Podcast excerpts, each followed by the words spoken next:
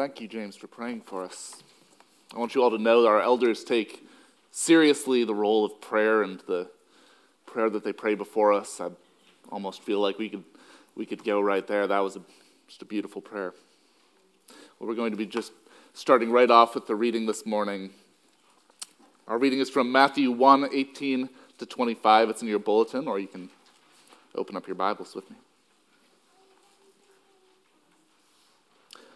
Now, the birth of Jesus Christ took place in this way.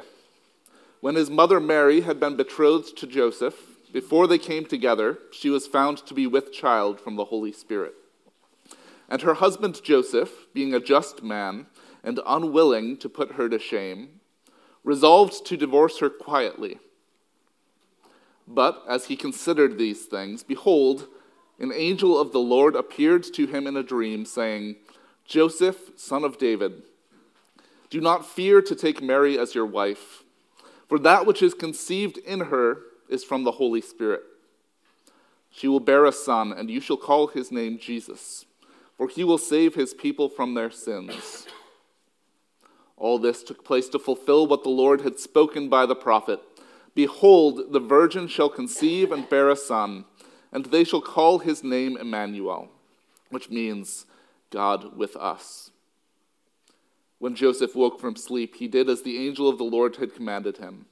He took his wife, but knew her not until she had given birth to a son, and he called his name Jesus.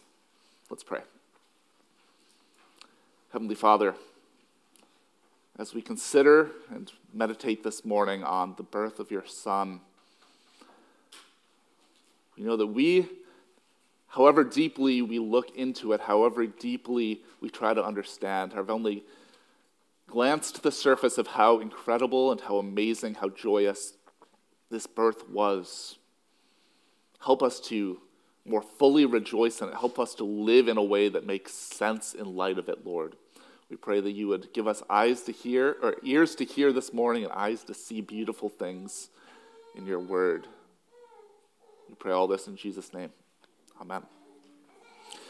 Twice in the beginning of this first chapter of Matthew, both at the very beginning of the genealogy and then at the beginning of this account of Christ's birth, we come across a very distinctive Greek word. In Greek, it would be pronounced genesis, or as we're used to hearing it in English, Genesis. This is the title of the first book, as we know, of the Old Testament, not in the original Hebrew version, but in the Greek version that Matthew likely would have been using. And in one sense, the gospel writers are telling the next chapter, right, in a story that has been going on since the creation of the world. This is not a new book, this is a book designed to come after the book of Malachi, which follows in a long line. And yet, in a very real sense, in a very powerful sense, this is a new creation, a new Genesis. This is something entirely new that the Holy Spirit is again hovering over those primeval waters. He's preparing, and yet, in this case, not over the waters, but over the womb of a young virgin. A new reality has come into being, a new Genesis, and it centers around the baby in this manger. As we look at the birth of this child, we find a story that's filled with high drama not only on the eternal level, which we might expect, right? Not only as the coming to pass of all the prophecies, all the expectations, all of the promises that have been given to Israel, but even on a very personal level. A story of a man and his betrothed, his fiancee, we would say, and of an unforeseen pregnancy. Most of us are probably more accustomed to the angle on this story that Luke takes, where the angel speaks to Mary um, it very much focuses on Mary's point of view in this story, but no less important is the way that Joseph encounters this story of the birth of Christ. We read in verses 18 to 19 Now the birth of Jesus Christ took place in this way. When his mother Mary had been betrothed to Joseph, before they came together, she was found to be with child from the Holy Spirit. And her husband Joseph, being a just man and unwilling to put her to shame, resolved to divorce her quietly. We can all feel to some degree the pain that Joseph was feeling in that moment. When he discovered that his wife was pregnant and they had never been together, he drew the obvious conclusion, as each of us would.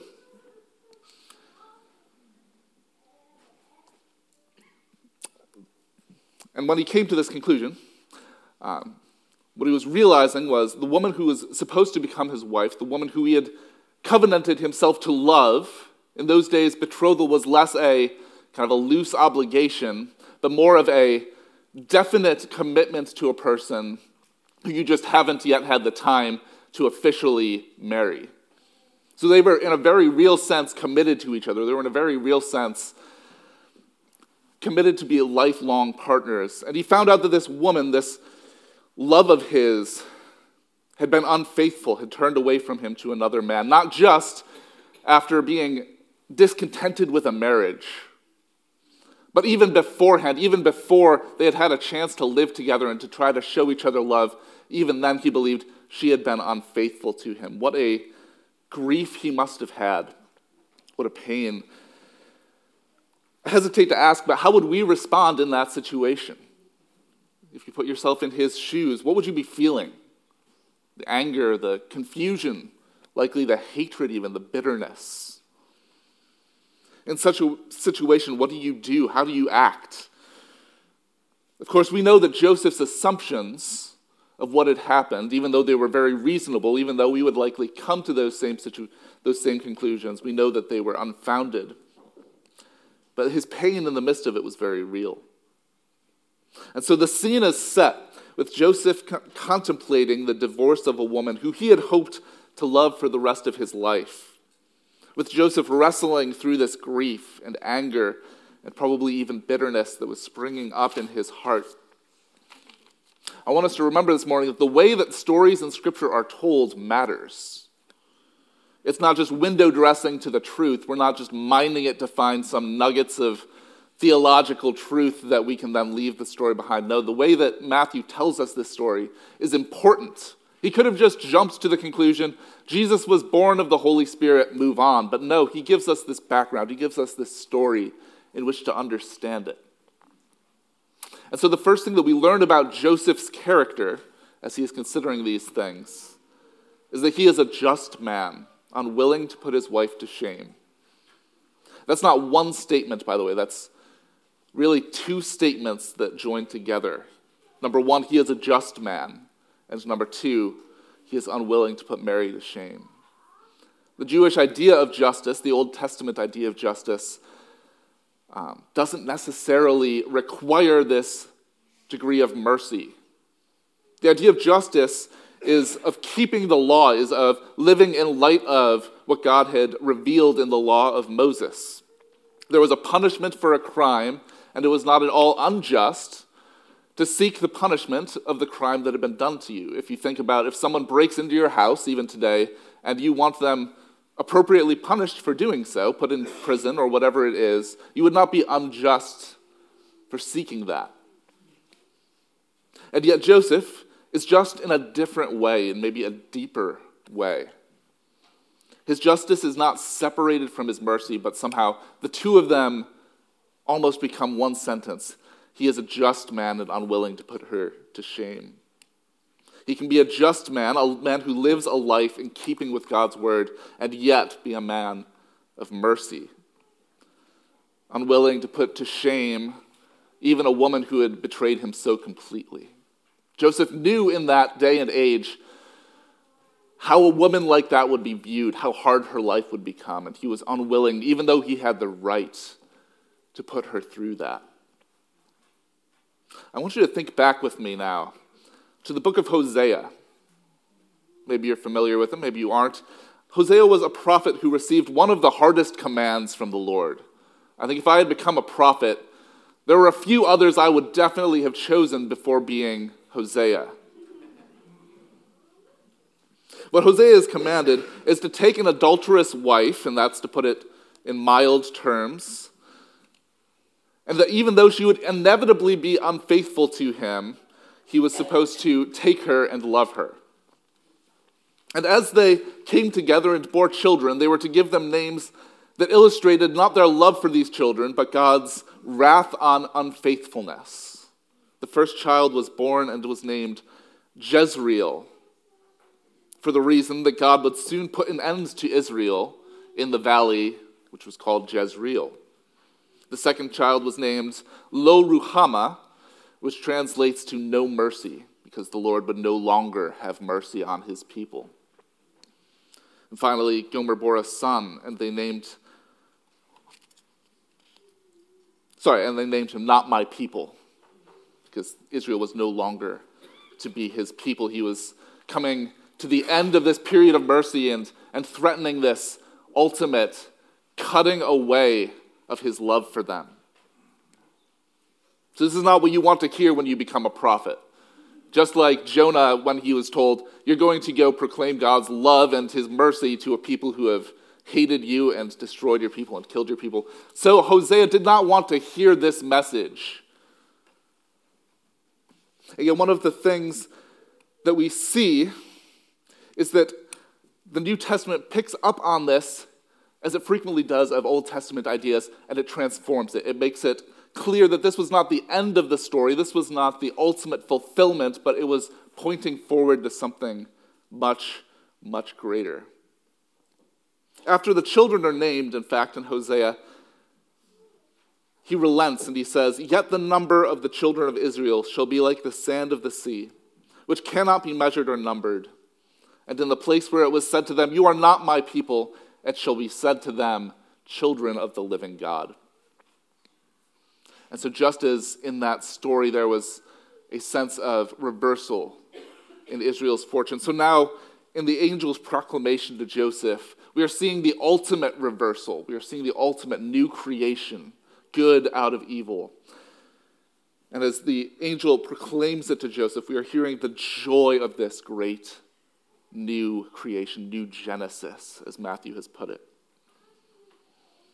And so we look at verses 20 to, 30, 20 to 23. But as he considered these things, behold, an angel of the Lord appeared to him in a dream, saying, Joseph, son of David, do not fear to take Mary as your wife, for that which is conceived in her is from the Holy Spirit. She will bear a son, and you shall call his name Jesus, for he will save his people from their sins.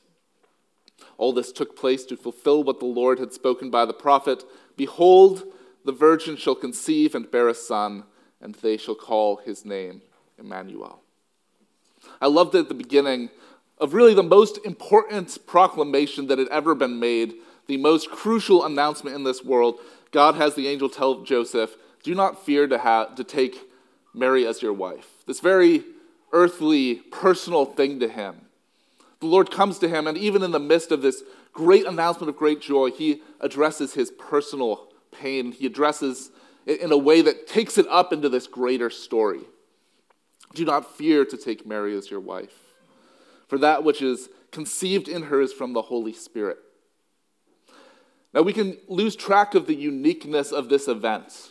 Many of us have been in Christmas Eve services our entire life. We have heard this story recounted over and over. My mother, I thank for uh, stepping up and joining our choir this morning. My mother and father are here this morning. Um, and every Christmas, we would usually have music for five or six different services, and we would sing this message over and over and over until it just becomes, in a good way, fundamental to who we are, in a way that just sinks down into our soul and becomes normal.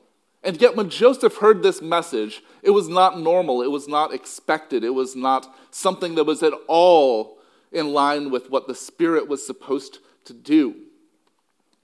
Mary wasn't even the sort of person who the Holy Spirit would work in. The Holy Spirit worked in kings, He worked in prophets, He worked in the great men of Israel. He didn't work in a young virgin girl from an unimportant, poorly thought of uh, town in Galilee named Nazareth. And you know what Jesus, even his followers, said about Nazareth. Can anything good come out of that place? And so, why is the Holy Spirit coming here? I think Joseph would have been shocked beyond words, not only that his wife had not been unfaithful as he had thought, but what is this great announcement? The Holy Spirit is doing what in this, in this new time? And yet the angel's message continues to become even more amazing. Not only is your betrothed pregnant from the Holy Spirit, but the child she will bear will fulfill a prophecy that was made more than 600 years ago. Verse 21 She will bear a son, and you shall call his name Jesus, for he will save his people from their sins. With every new revelation, the angel's message becomes more and more amazing. The child will be born of the Holy Spirit according to prophecy, and he will be not just a great man, but as we see, he will be Emmanuel, God with us. That's not just a name, right? You can name someone Emmanuel, but in the Jewish times, in the Jewish culture, names had very clear meanings. Frequently, when you look at the names in a passage, you get a kind of a roadmap of what that passage is going to do. And when we hear Emmanuel, God with us, what greater name, what greater promise could be made to Israel, to the people who had been unfaithful so frequently in their history, who had turned away from the Lord, yet in a new and even a greater way, He would be with them in this person. There can be some confusion around the way Isaiah is quoted here. If you look back at Isaiah 7, verse 14, which is what's quoted. If we read only the New Testament, we may be surprised to find that many of the prophecies and statements that are applied to Christ have original situations, original fulfillments, even, that do not so clearly look forward. Right? I think even in those first days in which these things were revealed to the apostles and to those who were to write Scripture, they would have had to wrestle through when Jesus revealed to them what Scripture had really been pointing forward to. So when we look at Isaiah 7, what we're really seeing is we're seeing what's called a dual fulfillment, as often happens. There was a situation in which King Ahaz was confronted with his unfaithfulness, and in response to that, he was given kind of a chance to be faithful, and he did not. And this prophecy is made actually not of great peace, but of coming judgment. He's coming as a sign of destruction, this child born in a manger. It would be a sign of the day in which God would bring the nearby nations to conquer, to lay waste to the land. There are positive aspects to the prophecy. It's not only negative things, there are certainly positive aspects, but it's certainly not the great announcement of great joy that we are used to hearing it as. And yet, when we hear it in light of Christ, we hear the great reversal, the new creation in it. We realize that the initial fulfillment of it, and it's not entirely clear here what that was supposed to be, whether it was Ahaz's son Hezekiah, as is frequently thought of, you could interpret it as Hezekiah was a true son born of a woman of Israel, a woman who was basically unable, virgin, unable to bring forth a good king.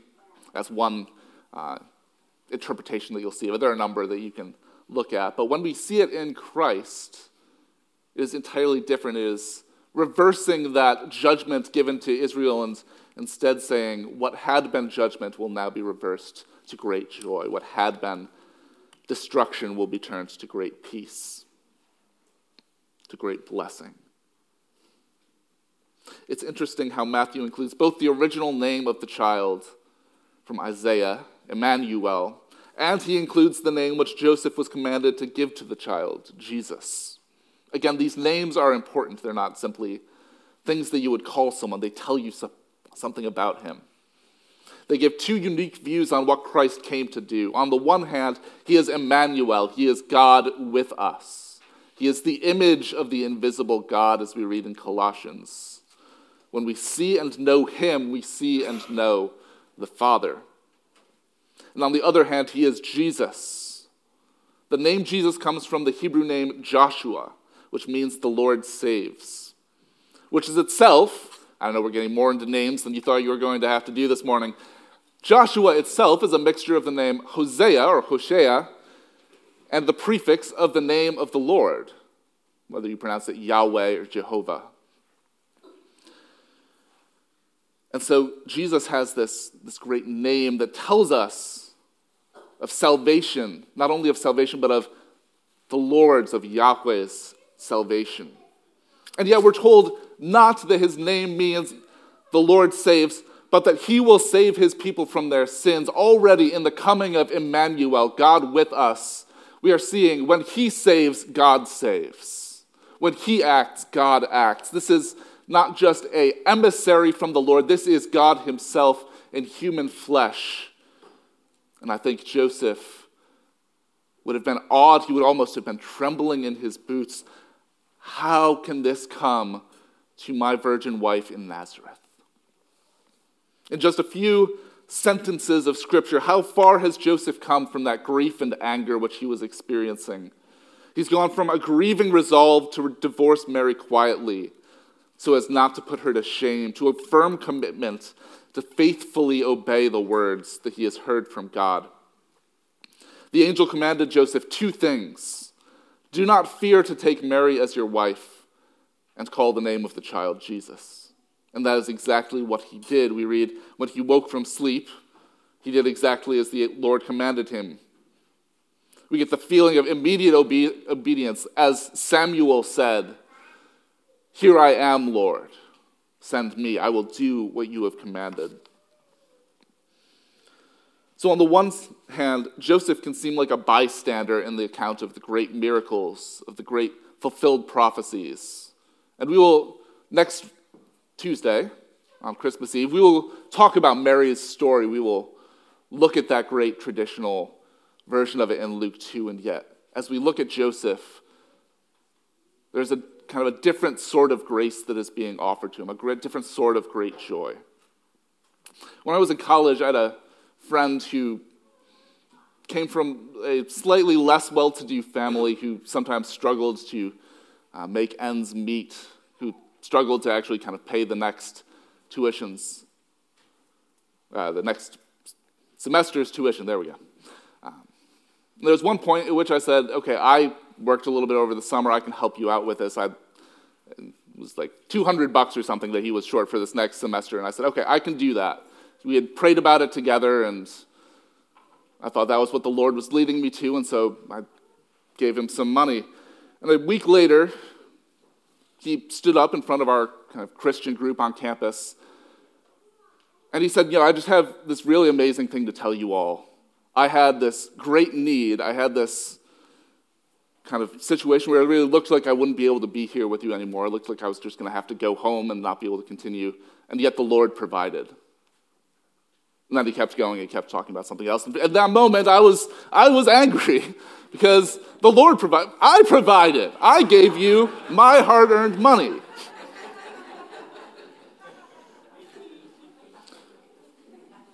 and yet, it is a good thing in those situations to affirm the way that God provided.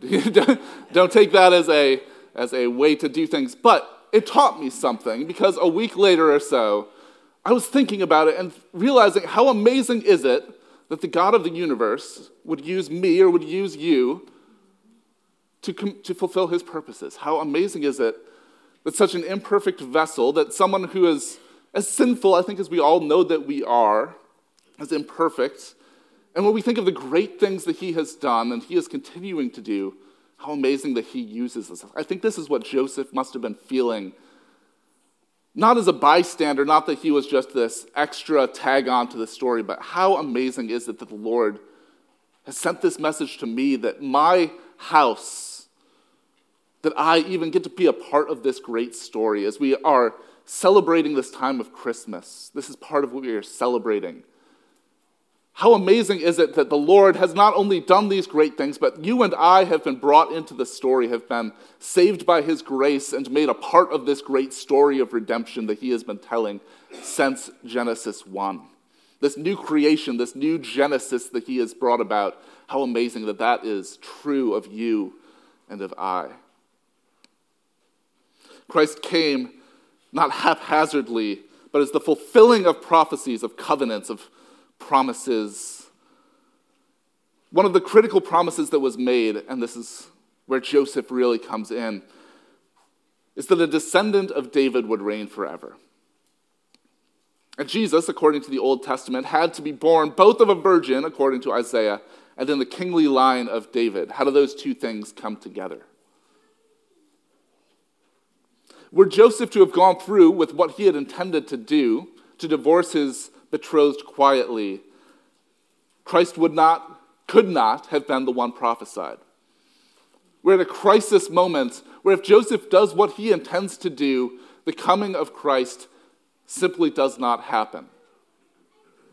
We know that the Lord works in incredible and mysterious ways, that his providence does not negate Joseph's free will, but works with it, and that they are compatible. And yet we see that if Joseph does this thing that he intends, it will not be the Christ child who comes. Two things were necessary for Joseph to be counted as Christ's father. On the one hand, he had to marry this woman, Mary. For Joseph to be counted as Jesus' father, he had to be married to the woman who was his mother. It was one of the rules of adoption and of fatherhood um, in general. And the other thing is, he had, in this culture, the father generally would give the name to the child. We see that in the case of Zechariah father of John the Baptist, what's the first thing that he does when his tongue is loosed? He says, The child shall be named John. And everyone is amazed because that was not a name that was in their family. And so David is brought to this crisis where he is about to divorce his wife, and yet, by this revelation, he is brought not to deny God's purposes, but into perfect walking in step with them. We see that last line, and he called his name Jesus. It's not just a nice story of how Jesus came to be named. That's saying all of these things that had to come true for Jesus to come and be the Messiah, to be the Savior of the world, all of those things that we just read about, everything we read about in the Old Testament, all of those things, they came true right here, and his name was Jesus in this Christmas season. Our goal as a church ought to be to remember the wonder and the joy that Joseph felt in that moment, and his name was Jesus. He will save his people from their sins. Yahweh saves in this person, in this wonderful child. The story of new beginnings, of new Genesis, of great reversals is not only for Joseph and Mary, but for you and I as well great tidings of great joy indeed, but not only in some abstract way. If you celebrate this season as a Christian, we celebrate it as great tidings of great joy in one specific person. I want you, as you celebrate in three days, as you open presents, as you do whatever you do, as you eat with family, open stockings and hang decorations, and I want you to remember that what we take joy in is not only the wonderful traditions that we have, or if you even are in a place where those days are not as joyous, if you are celebrating it without the family that you want to be around, if you are mourning over someone who will not be there, yet we remember that as we look to Christ, that message, great joy, that message given to Joseph of great peace, that is true for you and it is true for I It's true for me. Oof, grammar's hard. But as we approach this Christmas, we have to prepare our hearts. This is something that we have done for four weeks. It's one of the reasons that we celebrate Advent, because you don't just turn a page and then say, Oh, I am filled with great news of great joy. This is not how the Christian life in general works. If you expect to hit a point where things get hard for you and just to have great joy in that, it will not naturally happen. No, we live in a pattern, in a lifestyle, in a day in and day out, a Sunday in, Sunday out preparation to remember great joy. As we receive the Christ child having come, as we look forward to the second coming of that Christ child, I would pray that we would be preparing our hearts for that daily. For this message given to Joseph is only great joy to us if we receive the one in whom the great joy is found.